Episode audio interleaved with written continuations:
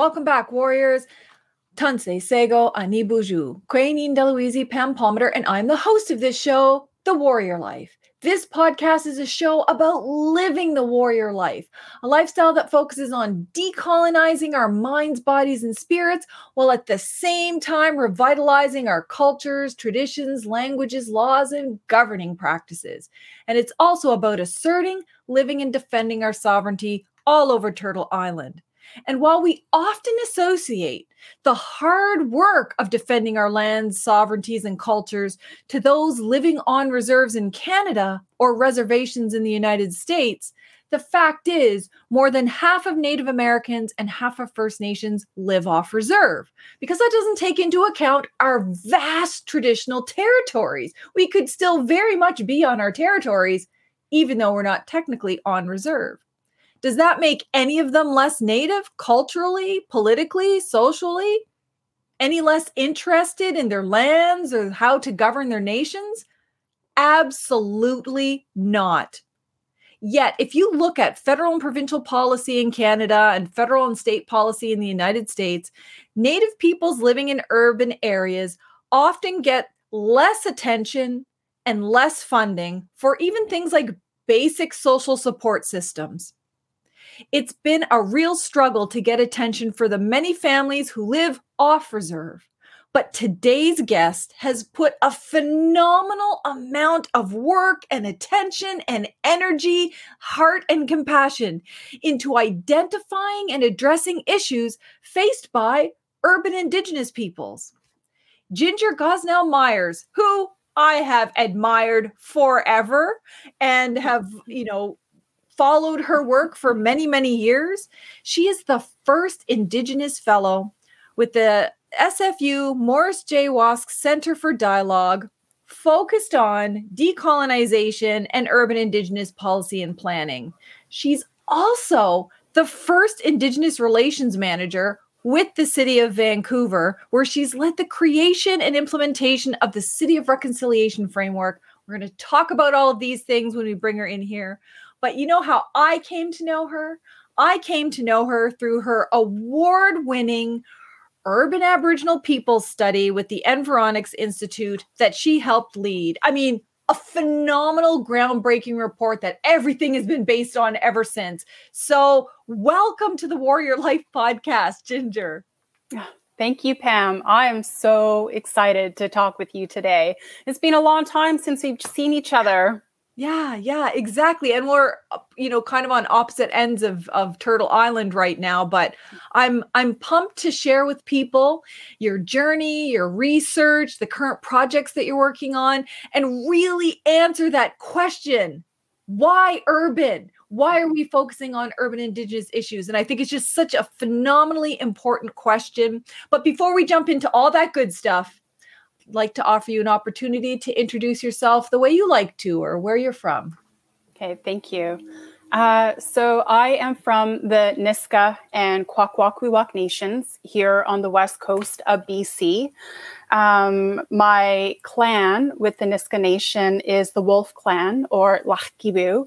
Uh, so I'm Laxgibuu uh, with the Nisga'a. I'm originally from the uh, community of Gitlakdamix, uh, and I'm situated within the nation through Wilp Bakyap, uh, through my uh, Beep uh, Samogit uh, Bakyap uh, in that respect. Um, on my Kwakwaka'wakw side, uh, I'm from the village of Cape Mudge with the Lewis family. Of course, these are both prominent fishing communities uh, here on the West Coast, or when fishing used to be a thing for for us uh, First Nations people here. So uh, that that is where I'm from. And one thing I forgot to say in your introduction is that you have been doing this forever. So you have been actively engaged as a youth right on into adulthood. And I'm trying to focus more on people who have been involved as a youth, are currently youth, or are still working to make sure that youth are included. And nowhere is that you know as important as in the urban indigenous context so listen ginger ever since i first met you like all those years ago i think it was like literally in my first year at ryerson university. I have been inspired by your work because I too have focused on urban Indigenous issues, off reserve Indigenous issues in a multitude of different contexts. And I've always thought that your work is such a combination of community, you know, there's the academic part, there's the research, there's the advocacy, there's the public education, there's the government level of education part. And I know our listeners would absolutely love to hear your life journey. You know, before we get into all the big projects you're working on, how did you go from little ginger to what you're doing today? Is this something you always knew you were going to be a part of? Is there something that happened? How, what's what what has been your path? Hmm. Um, you know, I joke with some of my friends uh, who grew up on the water, who were fishermen's kids, that we grew up in this old timey lifestyle um, where you know our lives were really seasonal. Um, and that brought a lot of important gifts that, like, I wish that our young people had access to today.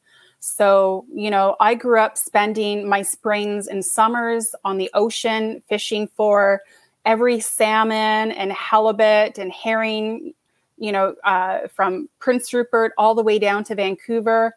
And during the uh, during the fall and winter, uh, this is when we would hold our feasts. So I also grew up in the feast house, you know, going to family gatherings, going to traditional dance practices.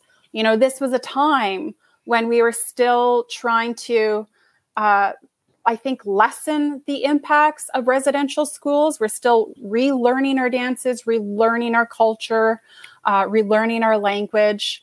Um, and I have such a good memory. So I have all of these really incredible childhood memories of being in this really dynamic cultural landscape in Gitlakdamix.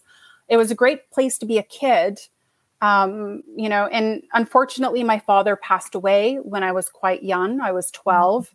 And I lost access to this life on a regular basis. You know, I'd still be able to go back home and visit family, but it wasn't on a day to day to day thing. Uh, so, you know, I always hold dear to my heart the importance of being connected to your home community, regardless of where you are, because that's a reality for those of us who might be in a city and we're disconnected from you know our homelands from our reserve community.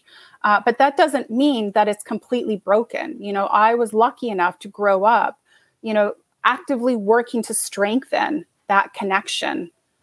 Um, you know i think the other thing that i think about is like how i was a girl you know? So being a girl in a patriarchal world you're not groomed for anything. And when you're not groomed for anything you have to figure out early, you know, what is it that you can do that where you're not competing with the boys, right? And so politically, you, you know, for me, that meant like really honing my critical thinking. You know, it brought me to uh, the Institute of Indigenous Governance, which used to be a post secondary institution run out of the Union of BC Indian Chiefs. And there, you know, as a, you know, as a young woman, learning about the history of colonization, learning about Paulo Freire and pedagogy of the oppressed and learning about, you know, decolonization and cop in the head and all of these really important indicators of being assimilated. And so, you know, really bringing that lens with me to, you know, how I grew up, you know, being a young woman, being disconnected, you know, uh, from my homelands because you know I'm now I'm now in a city and trying to figure out well what's important to me.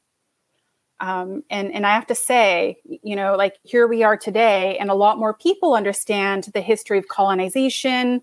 You know, they're saying, you know, they want to decolonize everything, like it's you know a little sprinkle you can put on everything.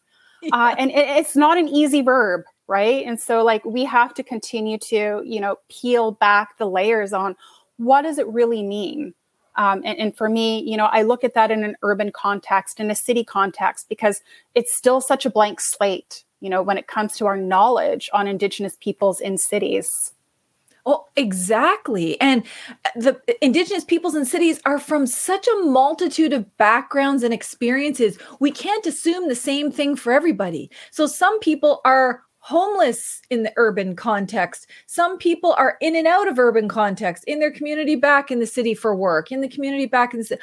Others have just gone and moved uh, there. There's like so many different experiences. You can't even say this is the one way you have to address urban indigenous issues in, in, cities or towns or or major metro centers because of the variety of experiences and that doesn't even take into account the vast number of traumas of people who have migrated or been forced to come to the city because of uh, land theft, not enough land on the reserve in their community, or been had to be transported for things like healthcare and then left there to fend for themselves, or kids who've run away from foster care. There's just like multiple overlapping degrees of trauma on many of the people. So you've got this wide variety that uh, I think, you know, for people to make the assumption that people who live in cities are less indigenous or have less of an indigenous experience i mean that is an indigenous experience yeah. in fact you know mm-hmm. all of these things and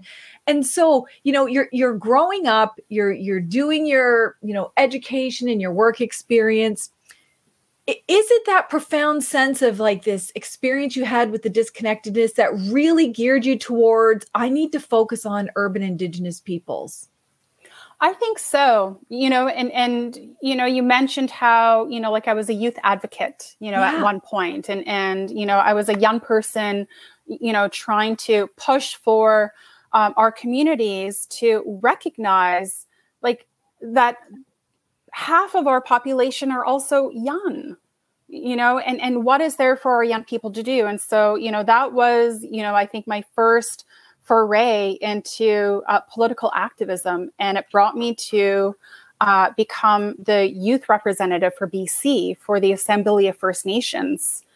Um, and, and then i later became the co-chair of the afn uh, national youth council. Wow. and i met uh, our people from all across this country, like from coast to coast to coast. And it was such an amazing experience. And I just, I, I just love being um, in our gatherings. And I mm-hmm. love hearing um, our people tell their stories. I love hearing about how people, you know, do their fish. You know, that's like the best thing that I like talking about with a new person I haven't met before is like, well, how do you do your fish? You know, and then you trade little notes. Um, but, you know, uh, going back to being, you know, a, a, woman, you know, at this point, a young woman in a man's world, like there were hardly any female chiefs, you know, at the AFN um, or chiefs in general across this country. Um, and, you know, I felt like their focus was more on like economic development, you know, mm-hmm. and less so on the things that are really needed to bring our people together you know, for understanding, you know, self determination and sovereignty or for healing. Yes. You know, like there's so much healing that needs to happen. And that kind of really led me to uh, focusing on our people in cities because this was the gap, right? Like the chiefs are focused on economic development, you know, business, government relations. Who's focusing on healing? Where are our people at? How can we bring our people together? And then like what is known about our people in an urban context? And it was like this is such a gap right? And so if i'm going to be useful in any means i need to go where the gaps are you know and try and figure out you know what is going on?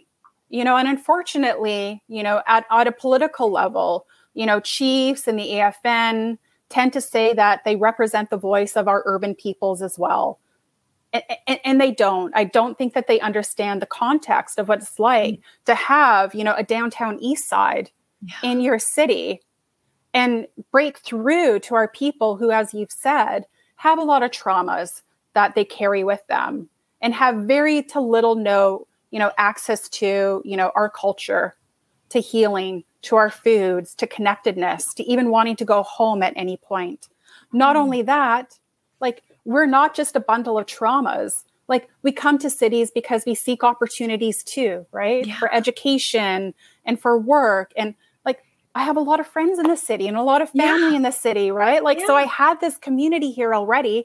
Like nobody knew about it. Uh, so, you know, that's kind of the transition was really understanding like where are the gaps, you know, in our overall you know, quest for self determination, mm-hmm. you know, mm-hmm. and for bringing our collective together for solidarity. Um, and and you know, you can't forget our people who are living in the cities. Like there's there's just too much going on here. Yeah, well, and if you had to identify a gap of the wide range of issues for Indigenous peoples, you literally picked the biggest gap because when you think about at least for First Nations, 50% of us live off reserve in urban areas, and youth uh, can make up more than 50% of our communities. And then you think about where all uh, where a large amount of the violence and exploitation is happening also in cities also in urban areas. So you you are literally trying to take on what an entire infrastructure, what an entire politics, what an entire country has really underserved. That's like a massive task. You must have found it really overwhelming at first. Um, well, yes and no.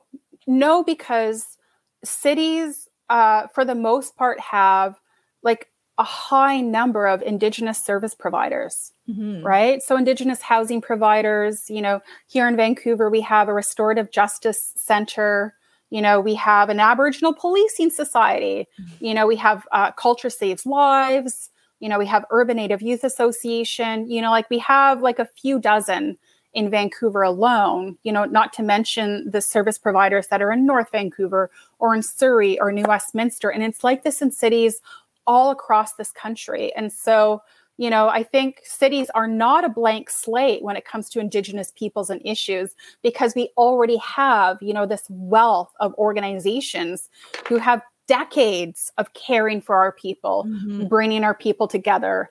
It's just, you know, I, what I found, uh, you know, really connecting with our leaders uh, in cities is that, you know, I think their language on how they described what it was that they were doing was probably more aligned with, you know, federal speak or mm-hmm. provincial speak. You know, it didn't resonate with other city residents. It didn't resonate with the municipalities. And so, you know, when you're only focused on a couple of level of levels of government and you're in a city and you're forgetting the city and you're forgetting the residents, like you become a bit of an ineffective advocate in that sense and we're set up to fail that way right like yeah. we're set up to focus our attention on the department of indian affairs like that already puts us in a weakened state because we should be working with all levels of government not just one like this whole master servant you know uh, hierarchy that we have like it does not serve any of us well and so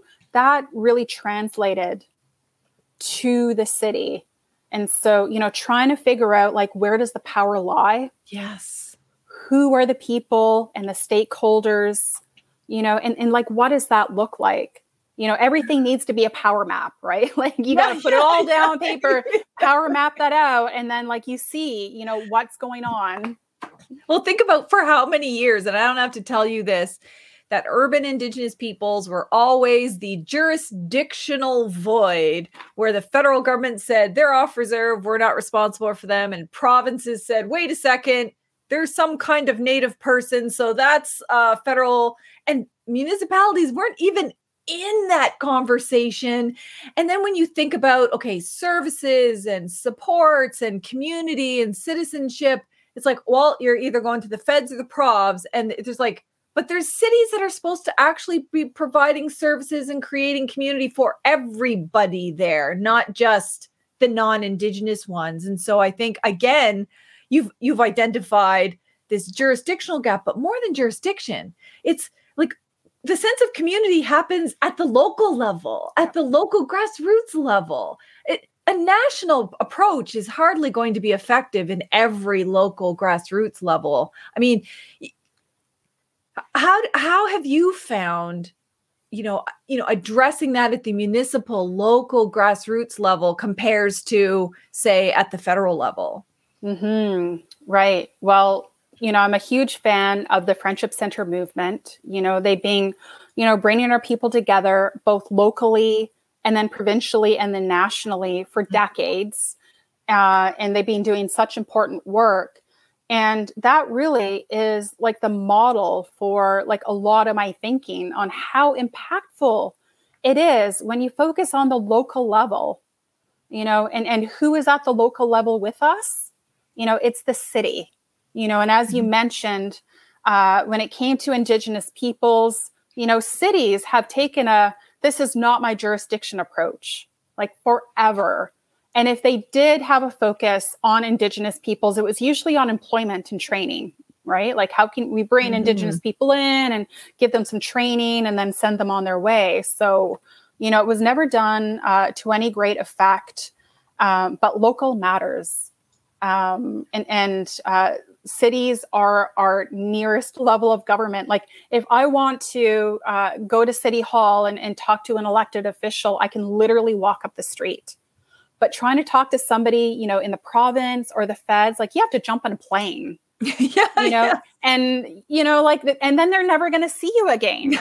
but then you you know at at the local level you form a relationship right like you see these people on a regular basis and that type of relationship just wasn't facilitated between First Nations and cities, you know. And so cities had all of these misconceptions about who we were.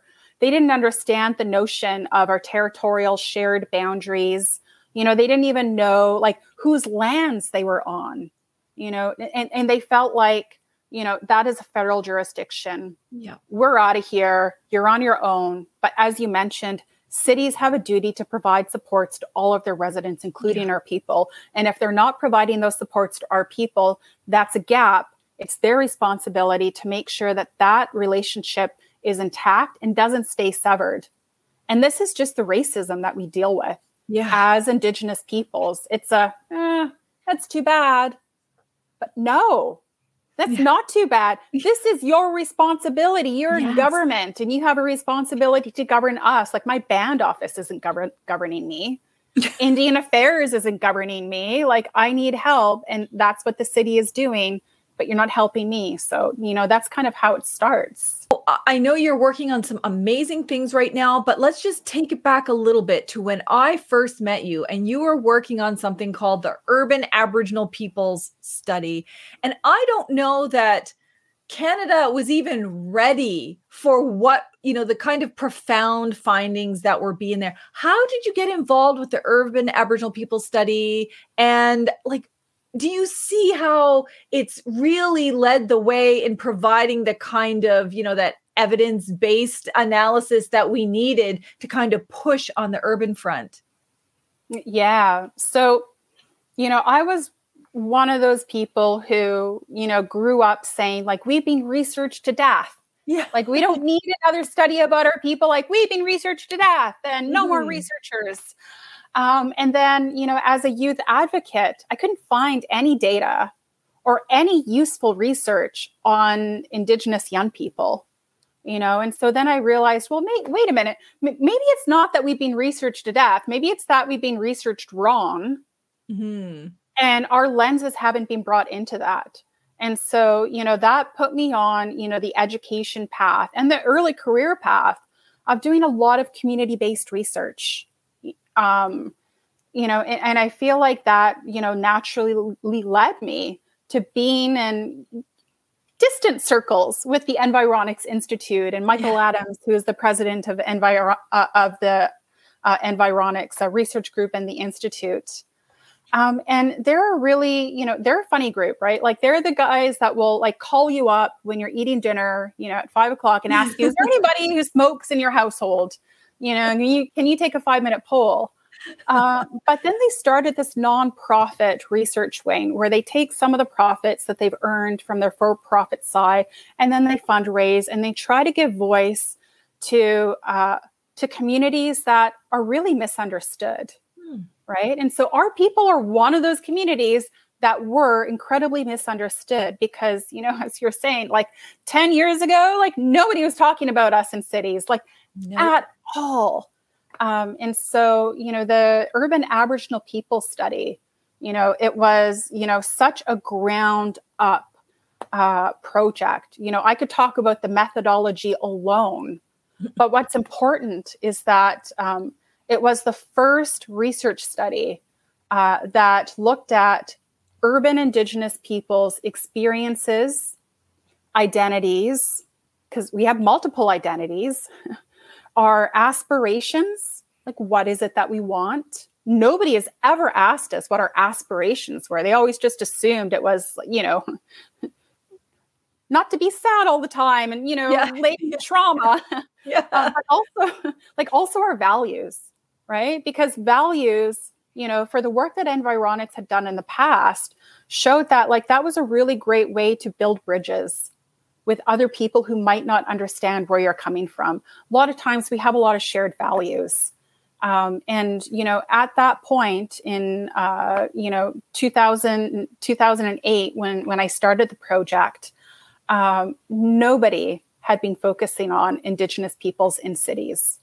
You know, the political landscape, you know, looked at us and said, yeah, you know, like our own people didn't even want to talk about us. Yeah, exactly. exactly.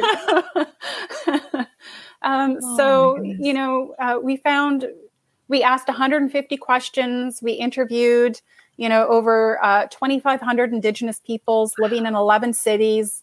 Uh, we had to translate uh, our survey into Inuktitut so that we can reach the Inuit uh, urban population in Ottawa, you know, in, in Montreal.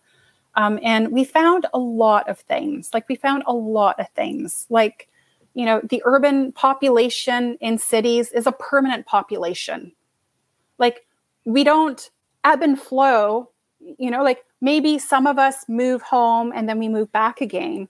But for the most part, you know, we move to a city and then we stay there. Yeah. You know, and so this means a lot for a policymaker or for a city to not view us as a, you know, transitional population how do you treat a permanent population?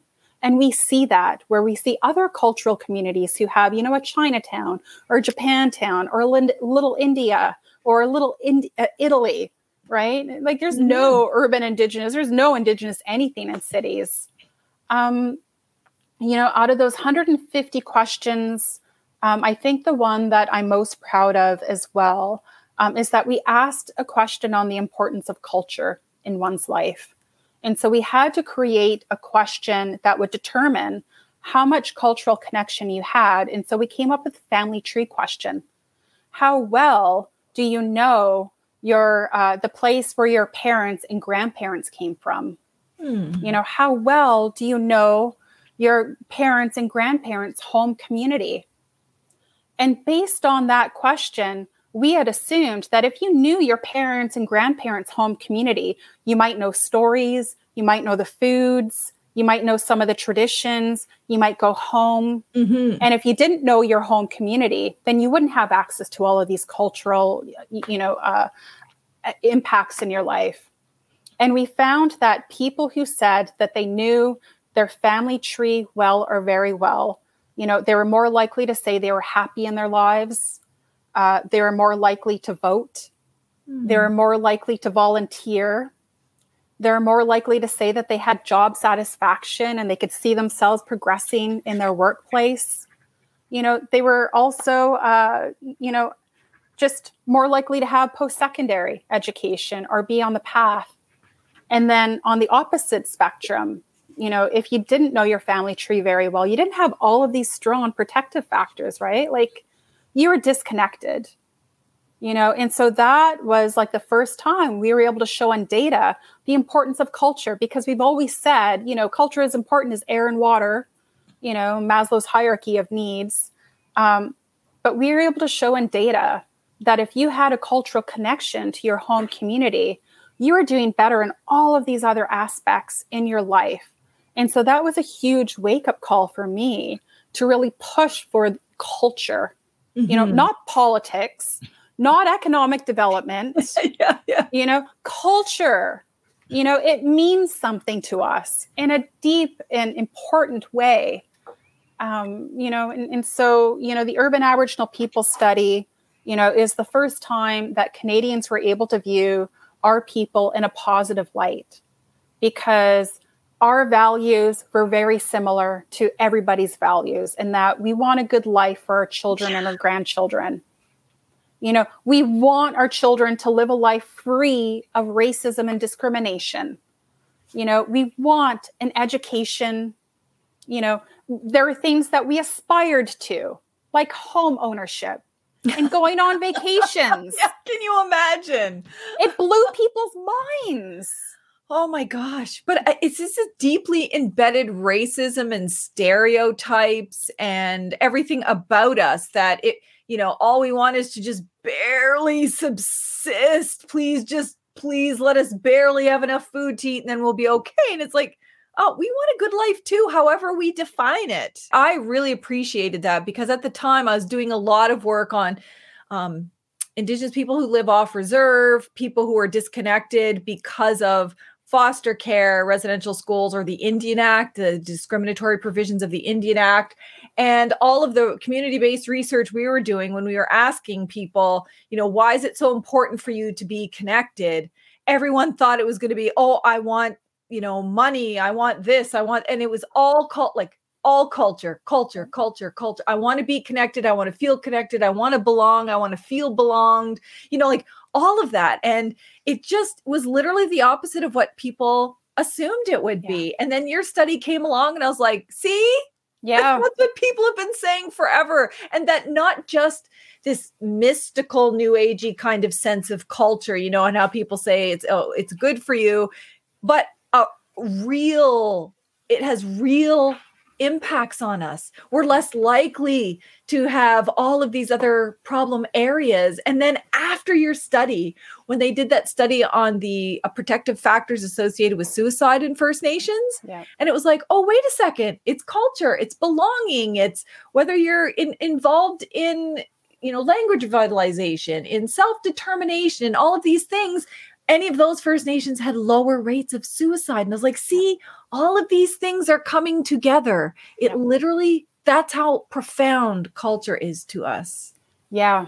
Um, you know, and, and, you know, going back to, you know, the, the discriminatory attitudes, you know, one of the other aspects of the urban Aboriginal people study is that we also uh, conducted a compa- companion study on the attitudes of Canadians towards Indigenous peoples. And so, uh, you know, we asked a number of questions because we wanted comparisons, right? You know, like uh, how much of an impact do you feel you can have in your city, right? Mm-hmm. We asked it to Indigenous peoples. And then we found that, you know, when we asked that question to non Indigenous people, to Canadians, Indigenous peoples, you know, in some cities felt like they could make more of a positive impact in their cities wow. than non Indigenous peoples. You know, and so we needed to have some of these comparative questions. But what I really enjoyed is the piece where we did a segmentation analysis on the four different types of Canadians in regards to their attitudes on Indigenous peoples. And this is what people come back and talk to me about all the time because, you know, they might have heard me present on the study and they might have seen themselves reflected in those four attitudes, or maybe their parents or their grandparents reflected in those four attitudes. And so, you know, I would say that, you know, um, so I'll, I'll, I'll run them down. Uh, the first and most negative group we called the dismissive naysayers.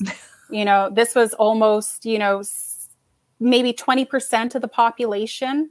Uh, dismissive naysayer uh, not only believes the negative stereotypes about Indigenous peoples, but they actively reinforce those stereotypes. They try to put their uh, uh, their negative attitudes, their stereotypes onto others, and, and, and hopes to see that grow. Uh, they don't believe that we have Indigenous rights. They believe that you know we do everything to ourselves and that we're at fault. Um, you know, they they basically see us in a completely negative light.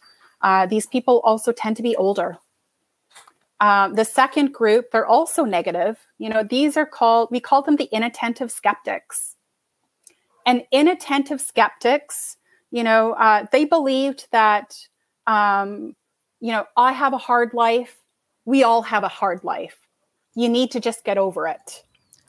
You know, they don't learn about us in any real capacity except for what they see in the news. And at that time, you know, what you heard about in the news was all negative, right? It was all negative. there were no success stories about our people in the media at that point, let alone Indigenous journalisms in the mainstream. Uh, and so, inattentive skeptics, you know, they're around like maybe 11 or 12% of the population. Um, you know, the next group, this was like 45%. We call them the cultural romantics. you know, so they think about, you know, dancing, singing, regalia, they think about art, you know, they they they don't know anything about our people though. They don't know about residential schools or the history of colonization. They don't have indigenous friends. They don't know who their indigenous coworkers are you know and and frankly like they weren't taking any steps to really know us either. And so anytime that they tried to help they would still embed this you know like utopian you know mystical indian trope you know into what it is what it, it was uh, ever they were doing um, and, and that led that, you know, the charity sector, you know, charitable mm. sector. You think about these people, right? Like it's a very paternalistic attitude still. And then the fourth, uh, connected advocates, you know, connected advocates, you know, they have Indigenous friends, you know, they're allies, they know who their Indigenous coworkers are. Not only they, do they believe in the racism and discrimination, they've seen it firsthand. Yeah like they see it and they believe it and that changes who they are because then they know they know that we're telling the truth. And back then you know remember like not that long ago like nobody nobody believed what we had to say. We had to hold national inquiries for people yeah. to finally believe that our children died in residential schools you know like they put so many of our people through like tribunals to try and figure out like the degree of harm that you experienced in a residential school then they had to judge them right mm-hmm. in order to compensate them like it was such a messed up world Ridiculous. not that long ago it's still pretty messed up now but man like the four types of Canadians like just stays with me all the time because like you see them when you meet them. Like, my gosh, are you? You could use that frame on Twitter yeah. and say all of the people commenting on indigenous issues and it's like wow look at these deniers and haters and you know then these, these in, inattentive people and then the people still doing the mystical yeah. you know your culture healed me but what residential school and then yeah. people who actually just make an effort and and no one's ever asking for perfection what we're saying is assume the responsibility of self-educating who mo- the vast majority of Canadians have access to the internet, to libraries, they have quality education. There's no reason not to know, but you yeah. kind of have to be intentional about it. I think yeah. to be willfully blind, you would actually have to be intentional about, oh, I see something indigenous and actually not care to read about it. Because how could you escape it nowadays? But yeah, I mean, that's that kind of groundbreaking work and and you know frame and lens that you have you must have found that really useful so you've got this like urban context you've got the actual data community based research and then comes along to city of reconciliation mm-hmm. you know and how did that come about because i know that you were instrumental in that part mm-hmm. yeah yeah um having the Environics UAPS under my belt, it helped tremendously. I also have a public policy background, right? Mm-hmm. Like, you know, it goes back to me as a young woman, like just trying to figure out like how can I be helpful and how can I, you know, get an education and skills that, um, you know, that could help.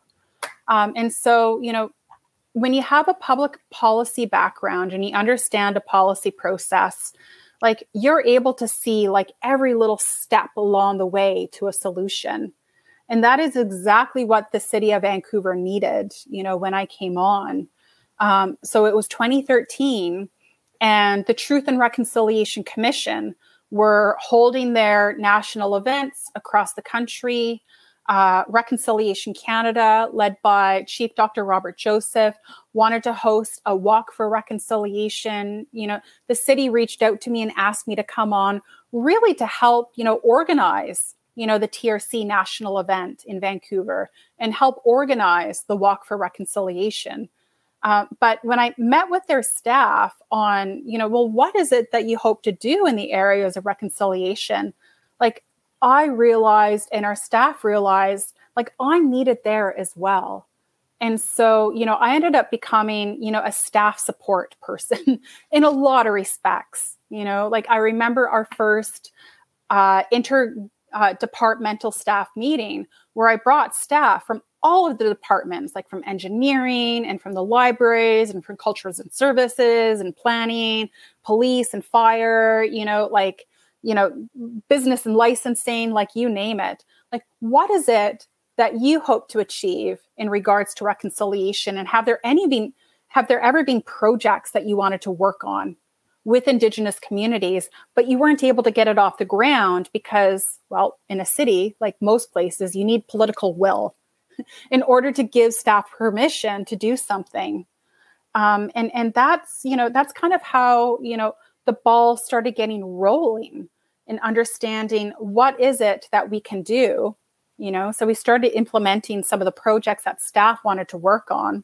Um, you know the uh, mayor and council at the time you know wanted to declare a year of reconciliation because they were so committed and swept up in understanding well what can we do as a city? They had heard my uaps presentation. They felt challenged to do something. They weren't buying the it's not my jurisdiction to act rhetoric that most cities had fallen under. And so we held a year of reconciliation. Like what are we going to do and how are we going to do it? And is this going to work? And is it going to make sense? Um, and you know within that year we had gone from you know maybe a couple of programs or services or policies or initiatives to 25 in the course of a year you know? So every department you know we didn't have a department of indian affairs in the city. You know every department was challenged to come up with you know some sort of systems change or program or initiative. Um, that year you know mayor and council were also wondering about endorsing UNDRIP you know what does UNDRIP mean you know and how can we you know, start bringing that lens into what it was that we were doing. And I remember telling them, you know, we can't be serious about endorsing the United Nations Declaration on the Rights of Indigenous Peoples if Vancouver doesn't recognize the simple truth that we are not Vancouver land. This is not Vancouver's land. This is unceded Musqueam, Squamish, and Tsleil-Waututh lands. We are an unceded Musqueam, Squamish, and tsleil lands. That has to be the basis of uh, adopting UNDRIP, you know, and, and that has to be the lens to which we move forward. And so, despite the uh, guidance of the in-house lawyers at the time who thought it was risky to recognize that you know the city was on unceded lands, mayor and council took that tremendous step, and that really changed everything once that truth was embedded in the city, we went from like, you know, like 25, you know, programs and policy changes, like in the course of a few years to like a hundred. And in wow. that time, you know, we had developed uh, a city of reconciliation framework because when you look at the uh, Truth and Reconciliation Commission uh, report, you know, in their preamble, they talk about why frameworks matter, and they have a reconciliation framework within the TRC. It's not just about the 94 calls to actions that need to be implemented, they have a framework for how this needs to be done. And so we created our own framework that really helped and challenged how the city needed to move towards recognizing that all of the work we were doing were, was on unceded lands and so, you know, the city developed a government to government relationship with local First Nations. So it was chief and council with mayor and council meeting, you know, and then we had staff to staff meetings. You know, um, you know, one of the pillars of the City of Reconciliation framework, um, you know, we called effective decision making, and this was essentially how we were able to cut red tape because you know, I did, you know, not all staff were totally on board. You know, some staff would come to me and they'd say, Oh, we can't do that, Ginger. We have this policy in place that means that we can't, you know, we, we can't recognize this thing that you want us to do, you know, red tape. And so, um, you know, the City of Reconciliation framework took precedence over everything. And so I, you know, I was able to go to them and say, well, actually, you have to do it. You have to change this thing that you've been working on for 30 years because it's actually harmful yeah. to our advancement yes. of unceded territory uh, and, and our recognition of reconciliation in this land. And so, I mean, that was the other big learning is that you have to be able to cut out a lot of that BS and oh. have it be an internal policy mechanism in order for any of the things that need to happen to have it happen. It was not easy work by any means. No. Um, and there's still a lot of learnings to, ha- uh, to happen. But just remember that this is a jurisdiction, a government jurisdiction that just a few years ago really had a hands off approach. Like they didn't know whose territories they were on.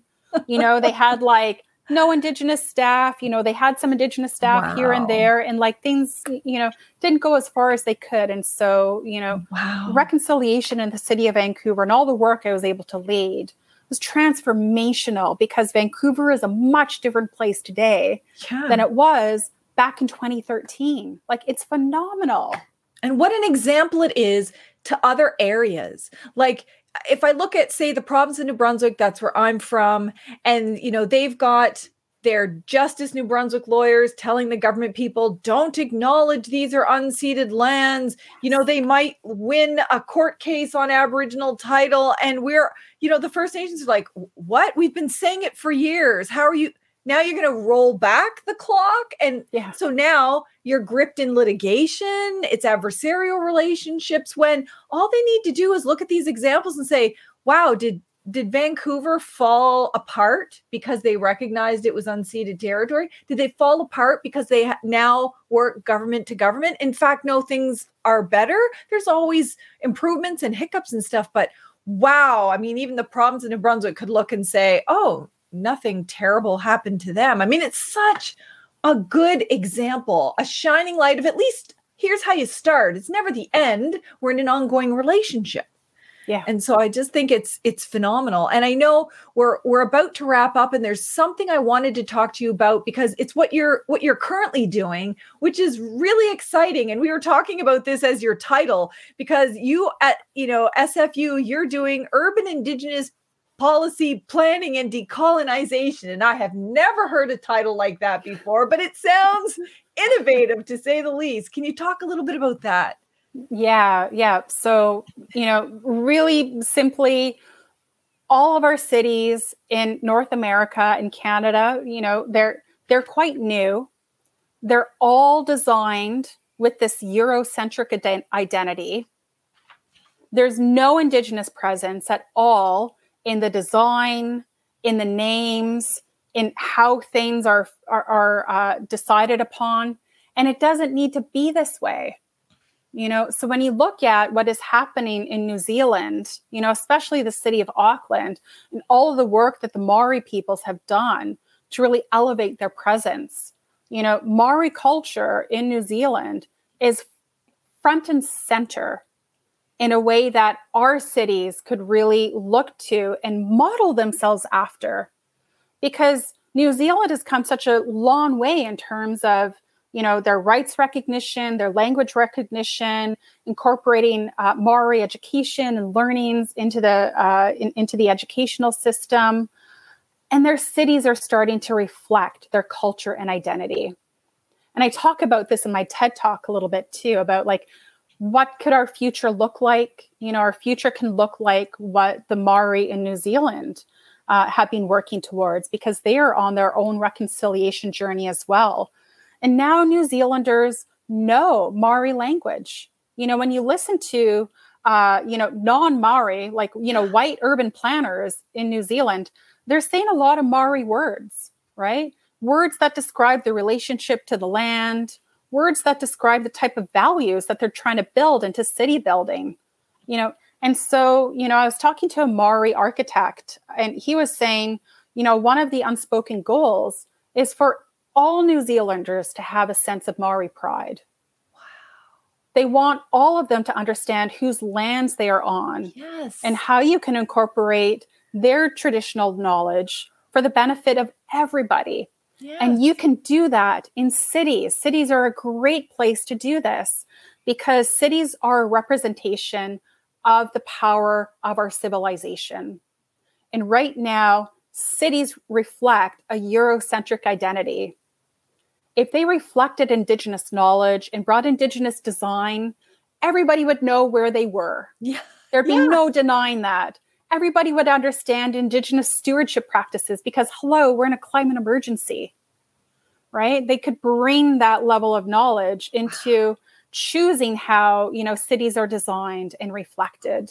Right now, you know, we have a long way to go, but my fellowship is really focusing on unlocking the power of indigenizing our cities and not in a tokenistic way either. Yeah. There's actually some strong method methodological, you know, processes that you need to bring in to do this right. You know, and it's deep and it requires a lot of community engagement. And this is what's really important to me is that we can't have a top-down decision making process for any of the things that we do. We need to involve community in it because if we're going to be uh, uh, daylighting indigenous knowledge for you know our waterfront parks redevelopment well you know first nations people here need to relearn that history too. They need to relearn those place names. We've lost so much because of the impacts of residential schools. We have to relearn our language and our practices. And so we can't just let urban planners learn these things. How can we create a process where you know all of the impacted peoples are able to benefit from this and learn together. And so all of the things that I do, I call it a co-learning process because, you know, non-native people are learning about the history of these lands, but then host nation members are also learning about the history of these lands. It has to go back and forth, right? We want the next generation to be better. We don't just want our cities to look different and look pretty we want the people to actually like know it in their hearts and to be able to say it in the traditional languages of these lands. And that's where we need to move to. Most of us live in cities not just indigenous peoples but most peoples live in cities today. And so if we can influence that you know we influence a lot of decision makers a lot of businesses you know a lot of you know travelers who come here um, it- right now it's just such a blank slate and there's so much work to do but i want to see more people uh, looking at this as an opportunity if they're working with you, they've taken a really important step because, you know, think of all your youth work that brought you into your education and adulthood and your profession. I mean, you have just had such a strong focus on, you know, yes, urban indigenous issues, but ultimately how it benefits cities and towns and urban areas for everybody else, how it benefits these municipalities and like these two things really go together and it's like literally a shining example of of how we should be working and i am so thankful that you are working on this and all of the groundbreaking work that you've done because there are not enough gingers in this world doing that. I mean effectively there's a lot that we're working on and it can be very overwhelming sometimes but i'm i'm thankful that there are also people out there working on urban indigenous issues. And it's just such a fundamental part of your life. It's like you're you live it you work it you research it you you help like everything. And so ginger thank you so much for coming on this show and giving people just a tiny glimpse because i know you and i could have had a five hour conversation about this but for giving people a tiny glimpse of what is possible and how it's good and that there's so many opportunities left there. Like you said a blank slate. Let's go rewrite it in a good way that really gives power to the word reconciliation mm-hmm. Yeah absolutely absolutely. And for our young people especially right? Let's not just focus on you know indian affairs. Yeah you know there's this big wide world out there and we belong all over our lands and we deserve to be seen and heard and felt and smelt and all of these things exactly. you know, it's speaking to the youth is so important because that's where you were.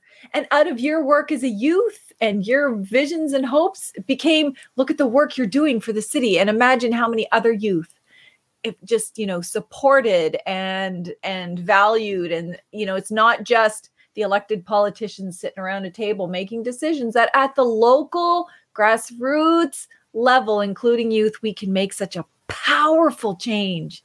So thank you. I mean, my goodness, Ginger, I can only imagine. I mean, you're already so young. What you will be doing in the rest of your life that's going to benefit everybody, this entire country. And don't forget, thank you also to the listeners and viewers who take the time to self educate, listen to other voices, lift up those voices, share it widely, and don't forget, listen to Ginger's TED Talk, Canadian Shame. And I will post the links to all of this stuff in the podcast description and the YouTube description so you can access it easily. Um, and don't forget to support Indigenous creators of all kinds artists, you know, mom and pop shops, pizza shops, clothing makers, beaders, people doing podcasts and YouTubes and TikToks and you know everywhere because the more we can support indigenous peoples doing what they love and contributing to their culture, the better it's going to be for all of us. So don't forget to do that. Until next time, keep living a warrior life. Walalia.